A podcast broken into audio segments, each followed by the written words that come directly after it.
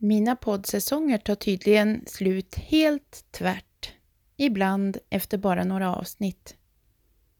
Tydligen börjar de också om sen, utan förvarning eller större mål än det jag hade tidigare, att eh, berätta från horisonten konstnärsvardag som den ter sig här ifrån min ateljé i Jämtland.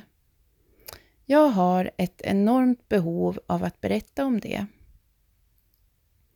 Så här är jag nu, på plats i ateljén igen.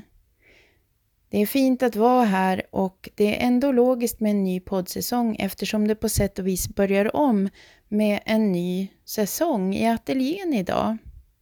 Allt brödjobb är avslutat för terminen på gymnasiet och nu röjer jag fram och försöker bena ut i vilken ordning jag ska jobba med mitt konstnärskap i sommar. Vän av ordning undrar kanske, men har hon då aldrig semester? Även när man har en deltidstjänst i skolan får man väl sommarlov? Nej.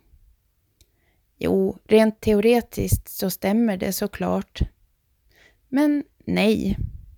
Det är nu det roliga börjar. Heltid med egna projekt och konstnärsdrömmar. Några månader med möjlighet att följa mina egna planer. Vill ni veta vad jag ska jobba med de kommande veckorna och med andra ord också vad denna podd kommer att innehålla i sommar? Jo, här kommer den lyckliga listan och så hoppas jag att vi hörs imorgon igen. Jag ska skriva för tidskriften Volym, gjuta popcorn i brons, laga lilla glasblåsarugnen, rigga för flytt av en telemast som ska bli konstverk runt om i landet i form av bokningsbara fyrtorn, rita med smält glas och varmforma, skapa och sy interaktiva väderkläder, dreja stora fat och härliga temuggar, arbeta med tusen saker vid och kring lokstallet, Prova att få till ett distanskursupplägg kring lera, teckning och form.